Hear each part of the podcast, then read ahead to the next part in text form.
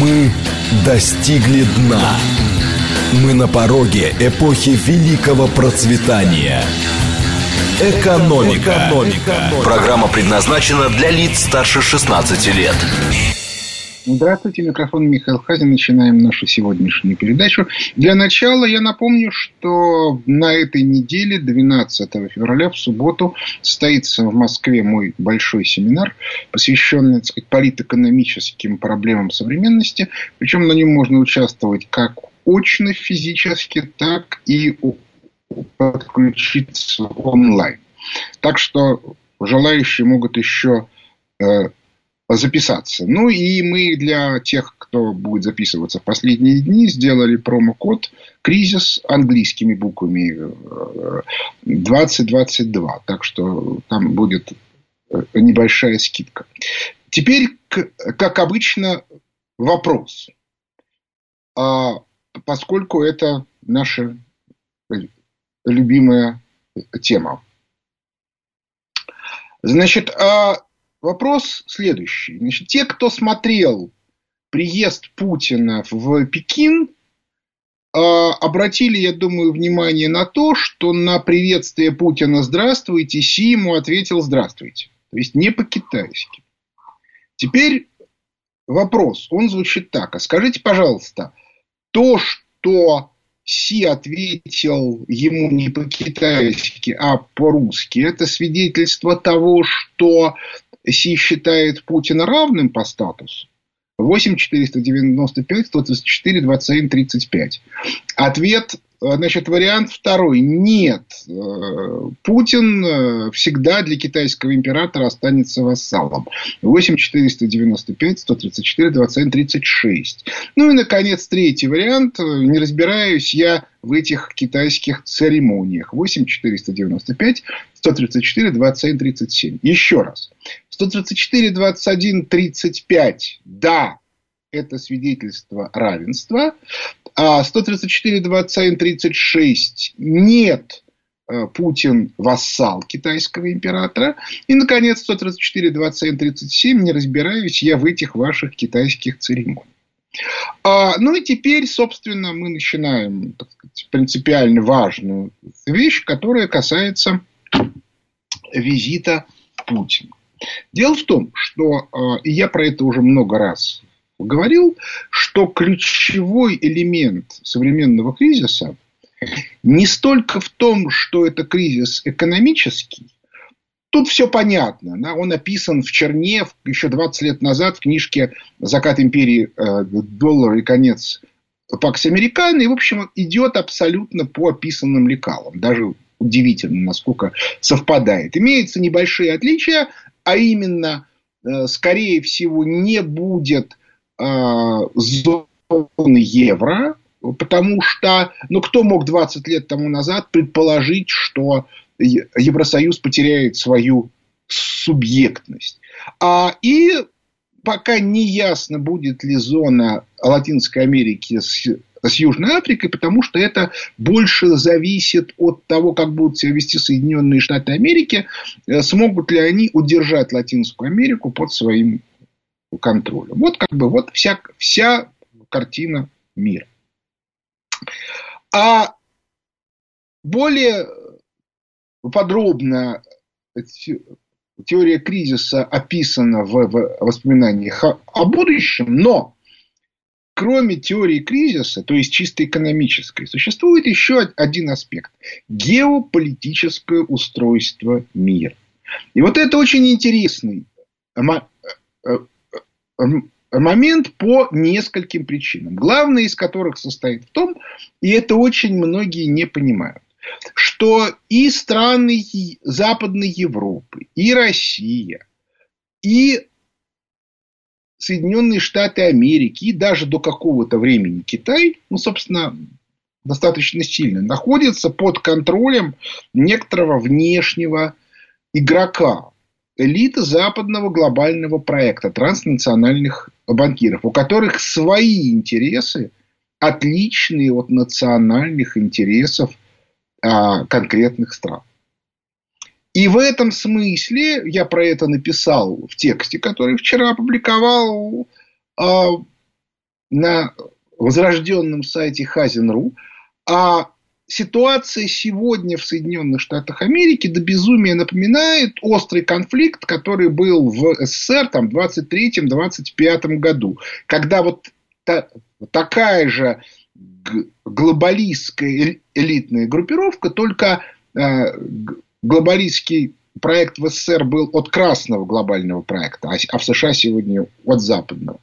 А в, во главе с Зиновьевым и другими руководителями Коминтерна боролась а, с, наци... с национально ориентированной группой Сталина. Ну, на самом деле, в 20-е годы а, вокруг Сталина было несколько элитных группировок. Была группировка Бухарина Угланова, да и еще там была целая куча. И э, они отчаянно совершенно воевали за то, кто останется у власти. Вот ровно так, как сегодня воюет э, команды Трампа и а, как сегодня воюют команды Трампа и команда Байдена. Опять-таки нужно учесть, что и Трамп, и Байден – это а, фронтмены. То есть, на самом деле, за ними довольно уважаемые, сильные люди.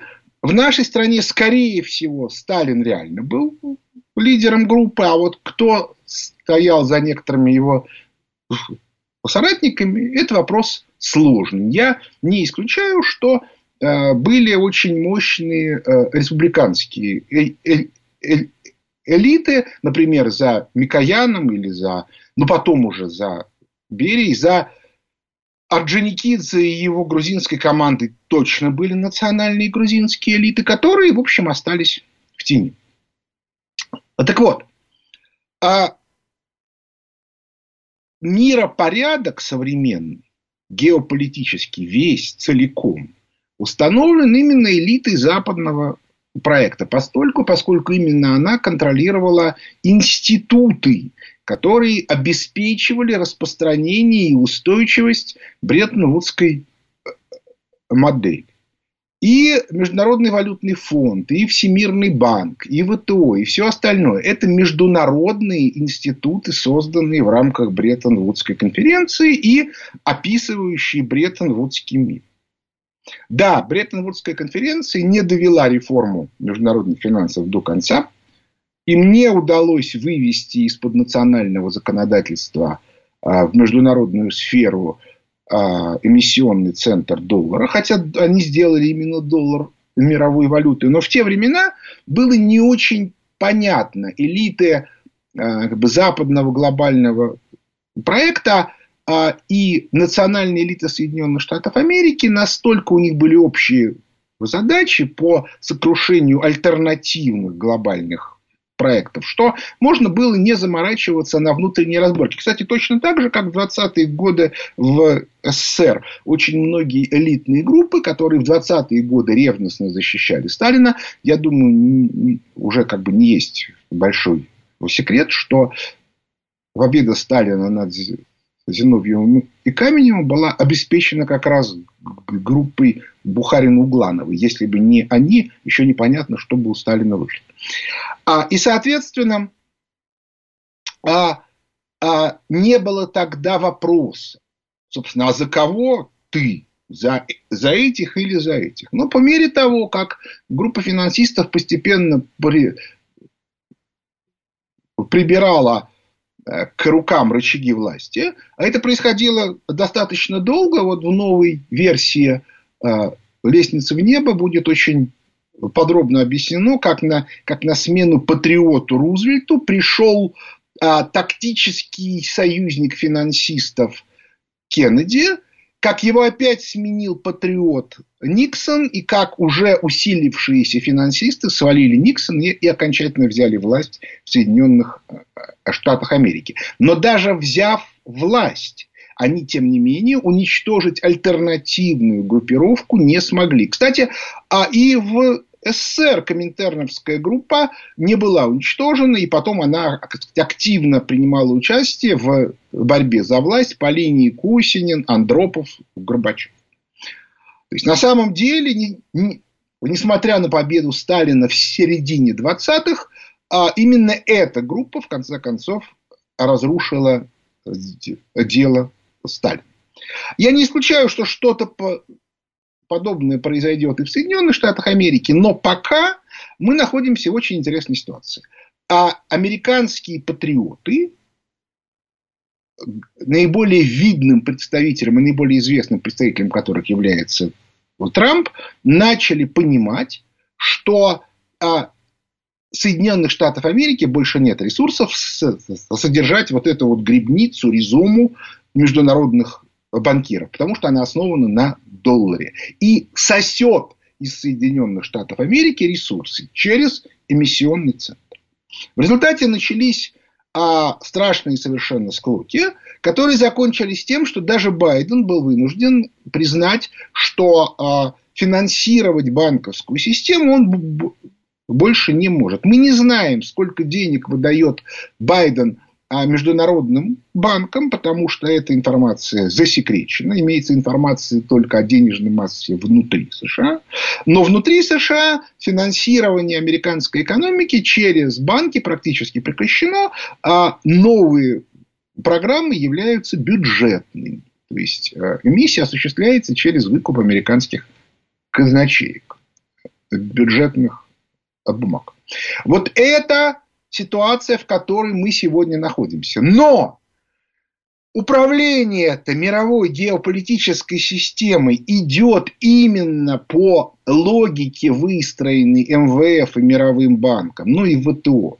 Еще в 50-е, 60-е, ну и с дополнениями в 90-е годы. Все выстроено через них все модели управленческие выстроены через них, потому что ключевой элемент вхождения любой страны в эту систему – это механизм получения какой-то доли эмиссионных денег. Каждый получал по-разному. Россия, например, свою долю получала через экспорт нефти и газа. Но сейчас этот экспорт нефти и газа пытаются ограничить, там еще чего-то. Я сейчас не буду влезать в детали, но уже понятно, что эту систему, у нее больше будущего нет. А если у системы нет будущего, ну тогда это, соответственно, ну, все считайте катастрофа. Значит, а нужна новая система. А если нужна новая система, то тут есть два варианта. Либо старая система рассыпается в прах, либо кто-то предъявляет требования на, на альтернативную. Говорит, вот, ребята, вот у вас тут все идет к спаду, поэтому мы тут начинаем создавать альтернативную систему. И вот здесь, по этой причине, визит Путина к Си – это принципиально важная вещь именно из-за той декларации, которую они выпустили. Прямо вот на момент прилета Путина. То есть, согласована она была раньше. Вот теперь мы останавливаем голосование, смотрим результат. Результат такой. 54% считают, что да, действительно, а, это знак уважения. То есть, то, что Си приветствовал Путина по-русски, это знак уважения, так сказать, равенства. А вот э, 39%, почти 40% считают, что нет, что для китайцев все равно Россия всегда останется как бы этажом ниже, а то и двумя. Ну и где-то примерно 7% считают, что они не знают. А мне, мне кажется, что принципиально важным сегодня для Китая является вот какое обстоятельство. Китай много раз пытался а, сделать некий анализ, аналог того, что на Западе называется мягкой силой. То есть инструментов неявного, а, не публичного давления на западное общество и на западные элиты. И ничего у него не получалось. Это абсолютно естественно, по очень простой причине, потому что китайцы говорят на китайском языке. У них совершенно другая система понятий, у них совершенно другая система типовых действий, у них совершенно другая э, система спонтанных реакций. Их не понимают. То есть даже когда они говорят с их точки зрения абсолютно банально и очевидно, Запад их не понимает. Но есть еще одно обстоятельство. Китайцы в силе, силу иерографического а, письма а, мыслят а, образами. То есть у них образное мышление. Они все время показывают некоторые картинки. Может быть, а, лет через 15-20, когда вырастет и, и войдет в большую политику тиктоковское поколение, а оно станет и ближе к китайцам по пониманию, хотя и, и, и не очевидно. Но а, абсолютно очевидно, что а, это все не работает. Кстати, это очень хорошо ви, видно и в нашей стране, где люди а, моего поколение очень хорошо помнит некоторые образы киношные, да, мертвые с косами стоят и тишина, поскольку все смотрели неуловимых мстителей в ранней молодости. А современная молодежь это не понимает. И поэтому разговаривать с ними, ссылаясь на какие-то образы старые, невозможно. Они просто не понимают еще, о чем речь идет. Абсолютно аналогично. Они нам пытаются транслировать какие-то образы, а мы их не понимаем, потому что никакой нормальный человек с советским образованием смотреть всю эту лабуду э, в интернете не, не может. Я, кстати, а, с этим столкнулся, мне постоянно присылают какие-то ролики. Говорят, Михаил Леонидович, посмотрите. Я говорю, ребята, пришлите текст. Я не могу смотреть ролики.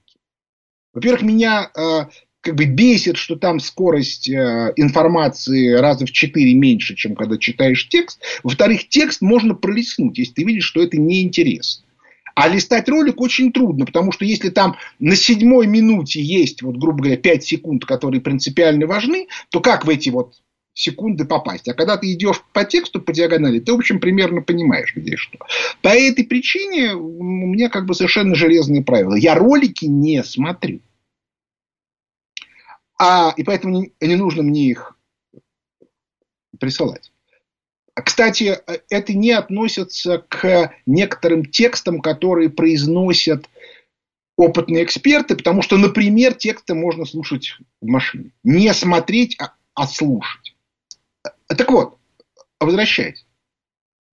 Фокус состоит в том, что Путин сегодня нужен Си очень сильно, позарез, я бы сказал, по очень простой причине. Потому что Китай, как выясняется, самостоятельно свои смыслы и свои модели за пределы китайскоязычной аудитории вывести не может сегодня. Это не значит, что это в принципе невозможно. Может быть и возможно. Но когда и как, абсолютно непонятно. И эта вещь крайне сложная. А для них. По этой причине Китаю нужен партнер-переводчик. Причем это должен быть партнер равноправный, потому что если он не равноправный, то он не будет правильно переводить. Даже если захочет правильно, все равно будет неправильно. И по этой причине мое глубокое убеждение, что взаимодействие России и Китая на сегодня, оно является очень глубоким, очень прочным и долгосрочным. То есть это не а, как бы не, не тактический союз, это союз длительный, потому что без него Китай не сможет расширить свое влияние, пускай даже совместное, за пределы своих границ. А мы сегодня подошли к ситуации, когда распад мира на валютные зоны требует для Китая формирования своей валютной зоны, куда будут входить не только китайязычные страны. Нет, конечно, Китай может захватить страны, например, Юго-Восточной Азии, в которых сильная китайская диаспора. Но в этом случае он рискует, как всегда, получать очень мощные удары, ну и, соответственно, вот мы видим, да, типичный совершенно пример, это ситуация в Синьцзян-Уйгурском автономном округе. Если в Китае начнутся хоть какие-то проблемы, а в Китае начнутся проблемы, как и всюду, на фоне мирового кризиса, отбиваться будет крайне сложно. Так вот, по этой причине сегодня Россия Китаю очень нужна, реально. Эта вещь принципиально важна. И по этой причине визит Путина в Пекин сегодня – это демонстрация всему миру. Мы сегодня начинаем а, аль, предъявлять миру альтернативную модель миропорядка. И декларация совместная российско-китайская – это как раз такое предъявление. Это принципиально важная вещь. Это радикальные изменения всей мировой конфигурации. При этом, что очень важно, Россия и Китай не идут на конфронтационное навязывание своей модели. То есть они говорят следующее. Эта модель рассыпается сама по себе. Если у Соединенных Штатов Америки, ну или там у западного глобального проекта, найдутся ресурсы эту модель починить, отметим, что Соединенные Штаты Америки уже фактически от этого отказались и устами а, Трампа, и устами Байдена. А, то в этом случае мы готовы, но только вы этого сделать не можете. Это видно невооруженным глазом. И вот эта вот картинка, она и есть сегодня, описывает, она, вот именно она описывает сегодняшнюю жизнь. При этом в этой декларации было еще несколько чрезвычайно важных моментов. Один из которых – это упоминание Индии.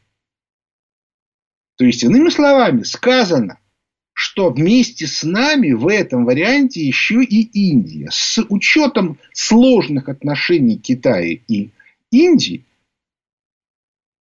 это абсолютно уникальная э, ситуация, но которая четко показывает, что сложилось некоторое ядро, которое несет миру некоторые новые порядки. Да, эти порядки еще не выкристаллизовались в экономическую модель. Более того, не исключено, что модель будет разная, например, в евразийском пространстве и в китайской валютной зоне. Но э, это не важно, потому что геополитически мы выступаем как некоторое единое образование. И вот это принципиально важно. Вот почему Си сказал по-русски. Потому что это совместная модель. И в этой ситуации а, Запад, ну, в общем, ему есть о чем нервничать. Я даже не буду сейчас говорить о том, что в этой декларации сказано, что Запад, то есть Соединенные Штаты Америки и их союзники, это меньшинство человечества. Ну, меньшинство действительно по сравнению с Китаем и, и, и, и, и с Индией. Ну, Россия тут явно на вторых ролях. У нас население а, меньше, чем и в Китае, и в Индии 10 с лишним раз. А вот, соответственно, э, ну, кроме того, не забудем, что сюда же идет Средняя Азия, Иран. А в Иране, кстати, тоже 80 миллионов. Это по китайским и по индийским меркам мало, но по западноевропейским вполне. Ну и так далее и тому подобное. И по этой причине я считаю, что на прошлой неделе произошло радикальное и принципиальное изменение всей геополитической раскладки, которая показала, что образовался мощный центр российско-китайский. Понятно, какая роль России в этом центре. А то все спрашивали, а кто такая Россия по сравнению с Китаем. Вот я сказал, кто, кто такая Россия.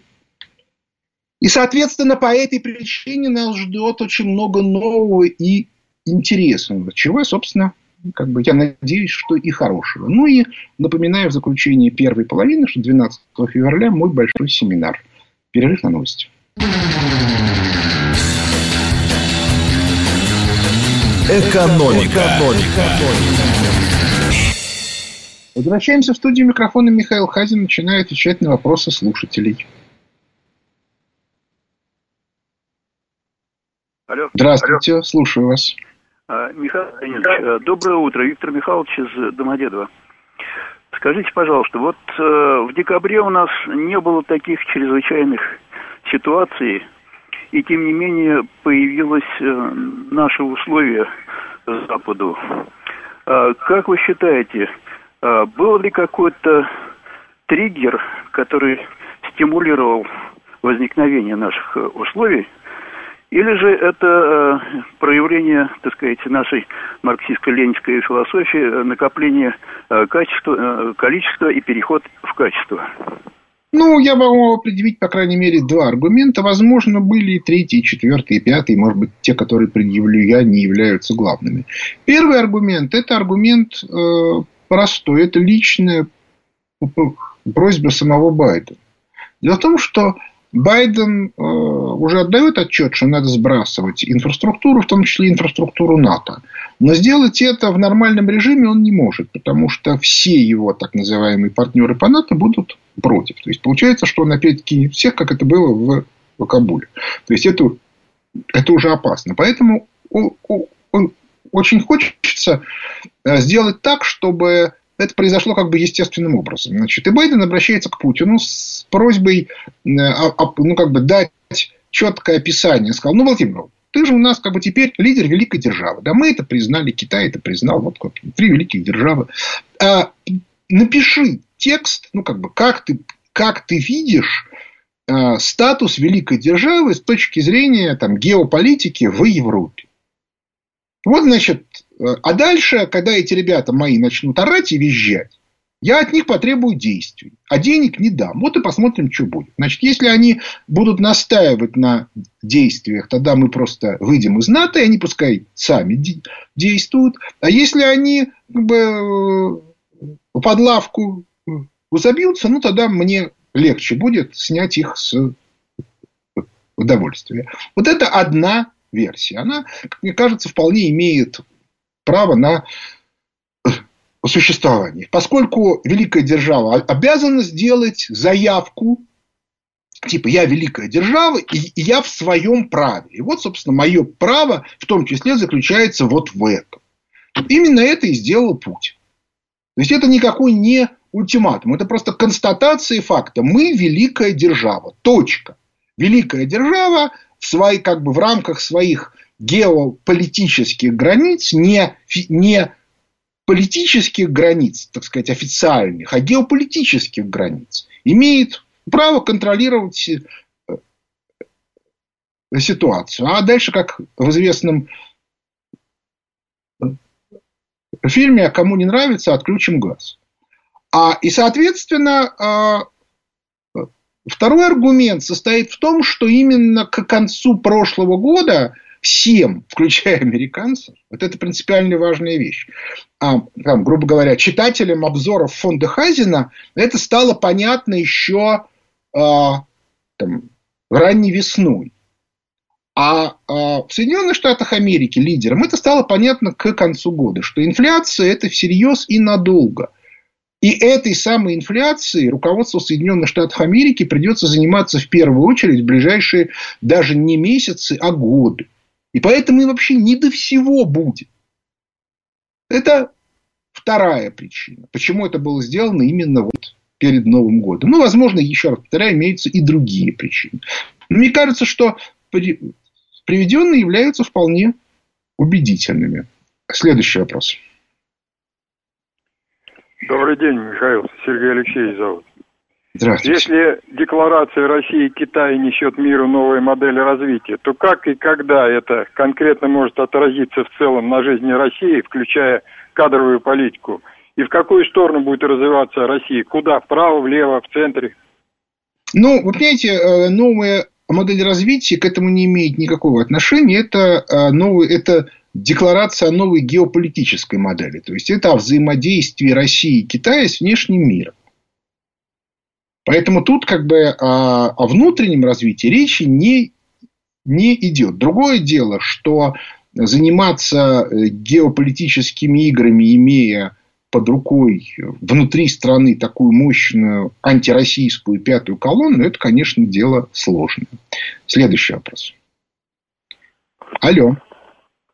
Алло, добрый день, Михаил Леонидович. Скажите, пожалуйста, такой вопросик. Алло. Как вас зовут и откуда? Ага, да-да-да, Александр Пенза. Александр. Вопросик да, такой.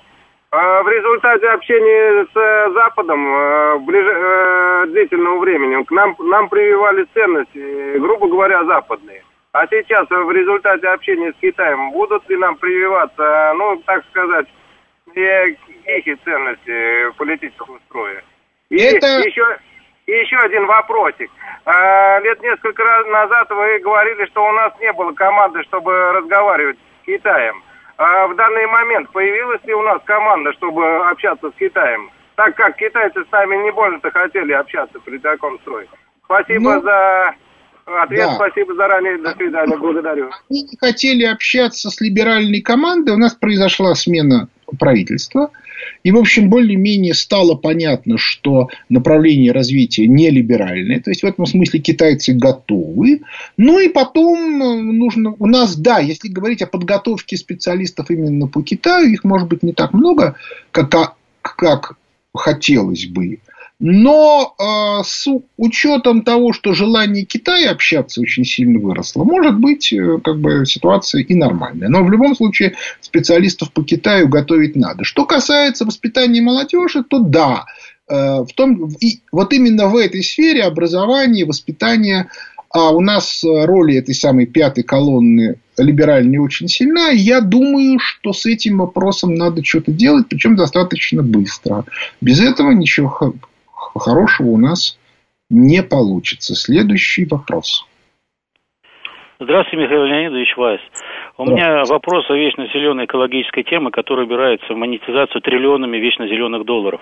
Если продолжится дальнейшая интеграция России по теме глобальной биржевой э, биржевом квантировании на парниковые выбросы, чем это чревато для российской экономики на самом деле, не просто каких-то третьих стран, а именно для России, будет, будет это просто шок долговременный, либо какие-то фатальные последствия? Спасибо большое. Ну, мне кажется, что на сегодня это уже скорее фантазии, чем реальность. То есть я, я не думаю, что эту линию удастся продолжить, и что у нее есть перспектива даже в ближайшие 2-3 года. Ну а там дальше будет видно. Следующий вопрос. Алло. Михаил Леонидович, добрый день. Александр Сергеев Посад.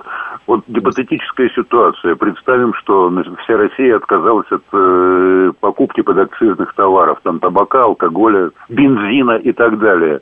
С, э, сможет ли в этой ситуации э, нынешний финансово-экономический блок как-то решить эту задачу, или он потихонечку куда-то растворится, чтобы предоставить возможность решать эту задачу каким-то совершенно другим людям, будет таковые найдутся. Спасибо. Ну, оно растворяться он э, точно не будет, а отказаться от подакцизных товаров достаточно сложно, потому что, э, ну, хорошо, ладно, вот табака я еще могу себе представить, но как вы собираетесь отказываться от, а, от, от, от бензина с соляркой? Это, это вообще невозможно. Поэтому давайте мы не будем фантазийные варианты смотреть. Но то, что с, с этой группой надо разбираться, это абсолютно очевидно.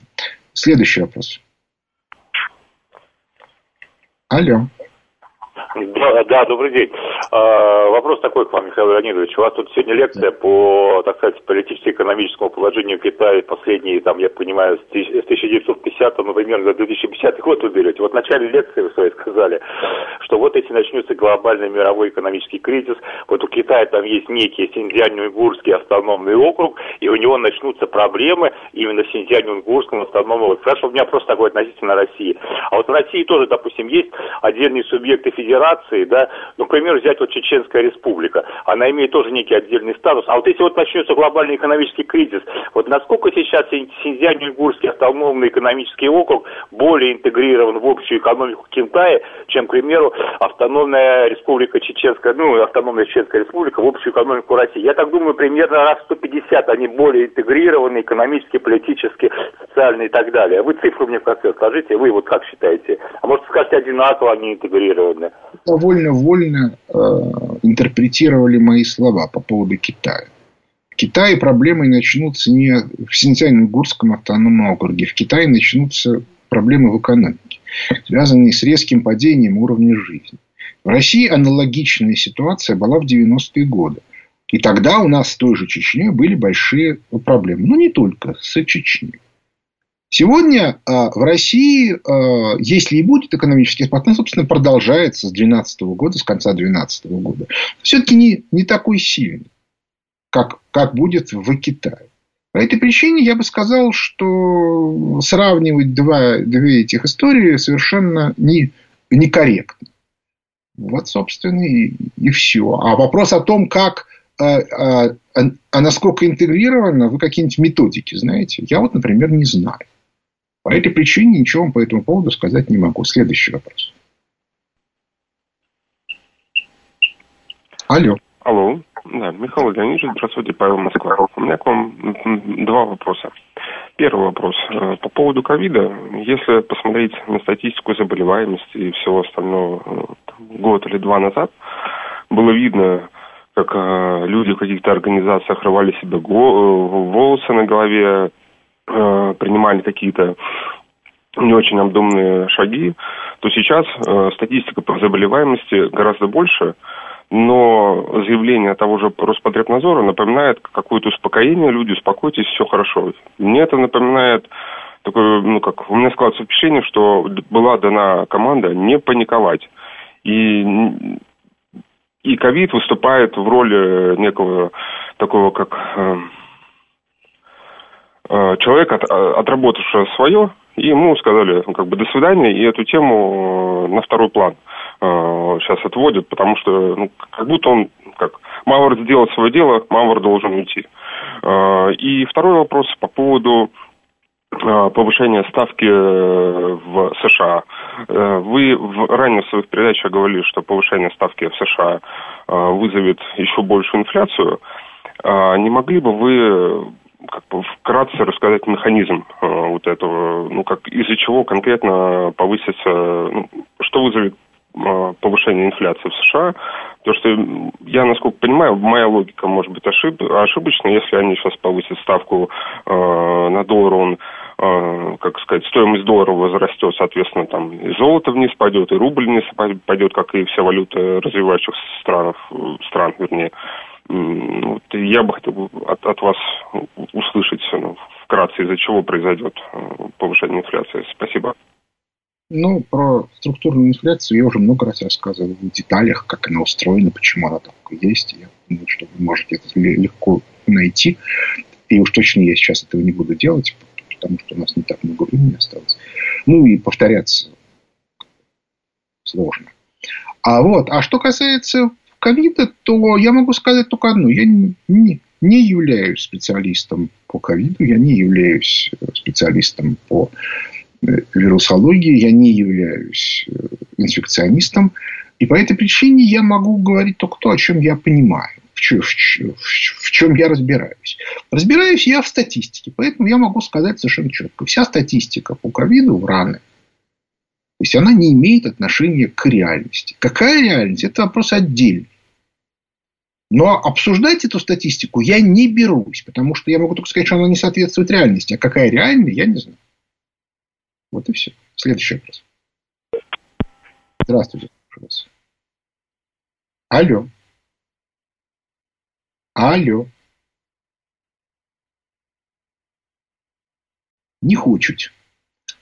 А, значит, вот еще раз я уж тогда скажу про ковид. Значит, количество желающих а, сделать далеко идущие политические выводы из а, разного рода отдельных элементов ковидной э, ситуации очень велико. Я к этому отношусь с большим подозрения. Потому что политические спекуляции, они всегда, ну, как бы скажем так, некорректны. Следующий вопрос.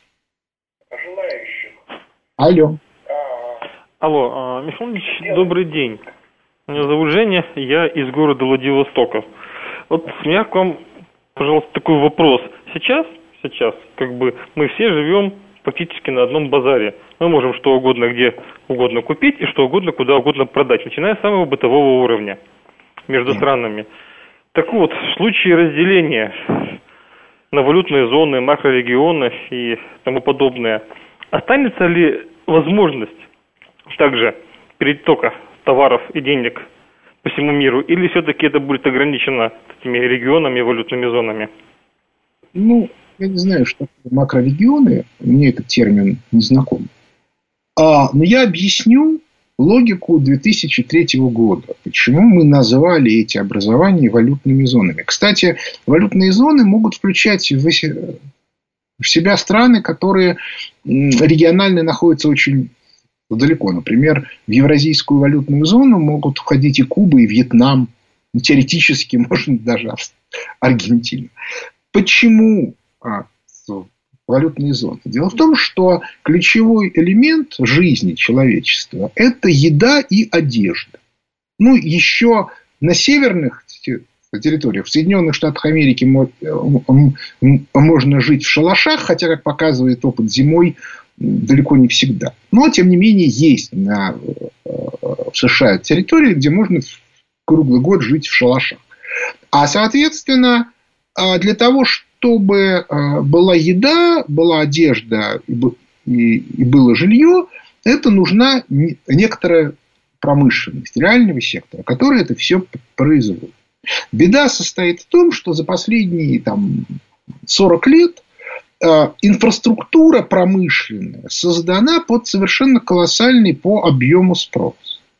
Этот спрос будет падать в Соединенных Штатах Америки, в Западной Европе, в Китае примерно в два раза, может быть, даже чуть-чуть больше.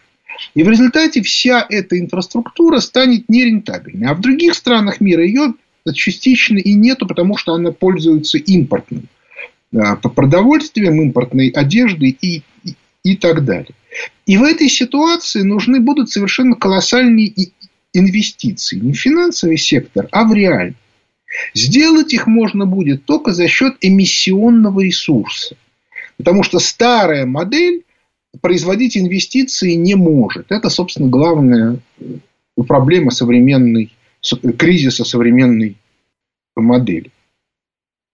И по этой причине ключевым элементом контроля над окружающим пространством будет возможность создания собственного эмиссионного центра. Почему при этом не каждая страна это сможет сделать? А это очень просто. Потому что надо еще эту систему институциализировать. А для того, чтобы ее институциализировать, нужен довольно большой человеческий, образовательный и прочий ресурс. Далеко не каждая страна сможет это сделать. Большая часть малых стран этого не сможет сделать вообще. У них просто вообще нету соответствующих специалистов. Например, в странах Восточной Европы нету экономистов ну, как бы считается, а, а зачем им экономисты? У них все экономисты учатся в МВФ. И они по этой причине не в состоянии строить, решать те задачи, которые нужно решать. Вот такая вот картина. Вот почему мы сделали упор именно на термине валютные зоны. Потому что центром как бы, притяжения и создания это будет как раз система а, самодостаточной и оспособленный от окружающих альтернативных зон эмиссионной системы. Вот так. След, след, следующий вопрос. Алло. Алло, здравствуйте. Здравствуйте. А вопрос Михаилу Хазину задать можно? Я, я вас слушаю. Скажите, как вас зовут и задавайте. А, Алексей, Западная Сибирь. Михаил Леонидович, э, такой-то вопрос. Мне 10 лет до пенсии осталось, я инвестировал в фондовый рынок. Потихонечку начало получаться. Если ваша теория верна, э, ну, куда бедному крестьянину податься будет после этого? Вы знаете, это просто... большое. Ну, во-первых, я не уверен, что фондовый рынок, во всяком случае, российский, умрет. Не исключено, что он даже как раз будет развиваться, потому что Э, инвестиции внутренние в реальный сектор вызовут появление большого количества новых компаний. Многие из них будут вполне успешными, поскольку будет очень мощный процесс импортозамещения. То есть рынок-то будет очень э, э, большой. Во-вторых, это, конечно, очень большие риски. А, ну, скажем, западные рынки рухнут очень основательно. То есть тут а в-третьих, э, говорить о том, куда можно инвестировать, это дело очень тонкое и э, деликатное. Я на заре своей деятельности пытался это сделать, а, читал лекции о том, как можно сохранить свои сбережений. И довольно быстро понял, что этого делать нельзя, потому что мироощущения у людей настолько разные, что они одни и те же слова воспринимают совершенно по-разному, совершенно разный смысл в них вкладывают. И тут есть масса разных тонкостей, а, и при этом еще нужно учесть, что если у человека нету, а, ну, как бы, объективного понимания того, что происходит, то он начинает верить каким-то внешним цифрам и врать. Ну, вот я приведу пример. Вышел у нас сегодня понедельник, значит, в 10 утра вышла английская версия нового обзора фонда Хазина. В субботу, соответственно, в 10 утра вышла русская версия. И там а, очень четко показано, что в условиях усиления кризиса а власти начинают а, не справляться с задачей а, согласованной фальсификации статистики. То есть они занижают инфляцию, завышают экономический рост, стараются изобразить некоторый оптимизм, еще чего-то. Но поскольку в разных сферах они это делают по-разному, а времени нету, то есть они, они не могут подготовиться, очень быстро меняется ситуация, то они начинают врать. И в частности, вот в последнем обзоре довольно много времени, довольно много места в аналитической части уделено вот анализу вот этих вот несоответствий, которые позволяют, например, вычислить, какова реальная инфляция в Соединенных Штатах Америки и какова а, как бы, и, и, и какой там реальный экономический рост. В реальности экономический спад, несмотря на то, что показан экономический рост 7%. Вот картинка. И по этой причине, если вы э, хотите э, играть на спекулятивных рынках, вам надо очень много усилий потратить на то, чтобы найти для себя более-менее адекватные источники информации. Потому что в противном случае вы неминуемо станете жертвами вот этих вот массовых фальсификационных кампаний. Это реальная проблема. Следующий вопрос. А, ну у нас на самом деле времени осталось очень мало, ну, фактически чуть больше минуты, поэтому давайте я уже тогда э, закончу. В общем, нужно понимать, мы вошли в ситуацию глобальных флуктуаций очень быстро. И по этой причине э, верить в то, что происходит, э, читая официальные данные, изучая официальные показатели, изучая официальные отчеты – невозможно. Этого делать категорически нельзя, потому что вас неминуемо, ну, выражаясь простым языком, дурят. Причем дурят целенаправленно и, грамотно. Правда, к счастью, степень а в силу того, что это делают разные силы, то можно, исходя из противоречий между вот этими вот разными схемами фальсификации, вы, вы, выловить реальность. Но, опять-таки, для этого нужно обладать большим опытом. Собственно, именно по этой причине я и начал делать обзоры фонда Хазина. По этой причине я вот желаю всем не попадаться на такого рода вещи. Ну и напоминаю о том, что 12 февраля, то есть уже в эту субботу, будет мой большой семинар в Москве. Призываю всех принять участие, будет интересно. Ну и промокод «Кризис 2022». Ну, на этом наше время подошло к концу. У микрофона был Михаил Хазин. Благодарю за внимание. До свидания.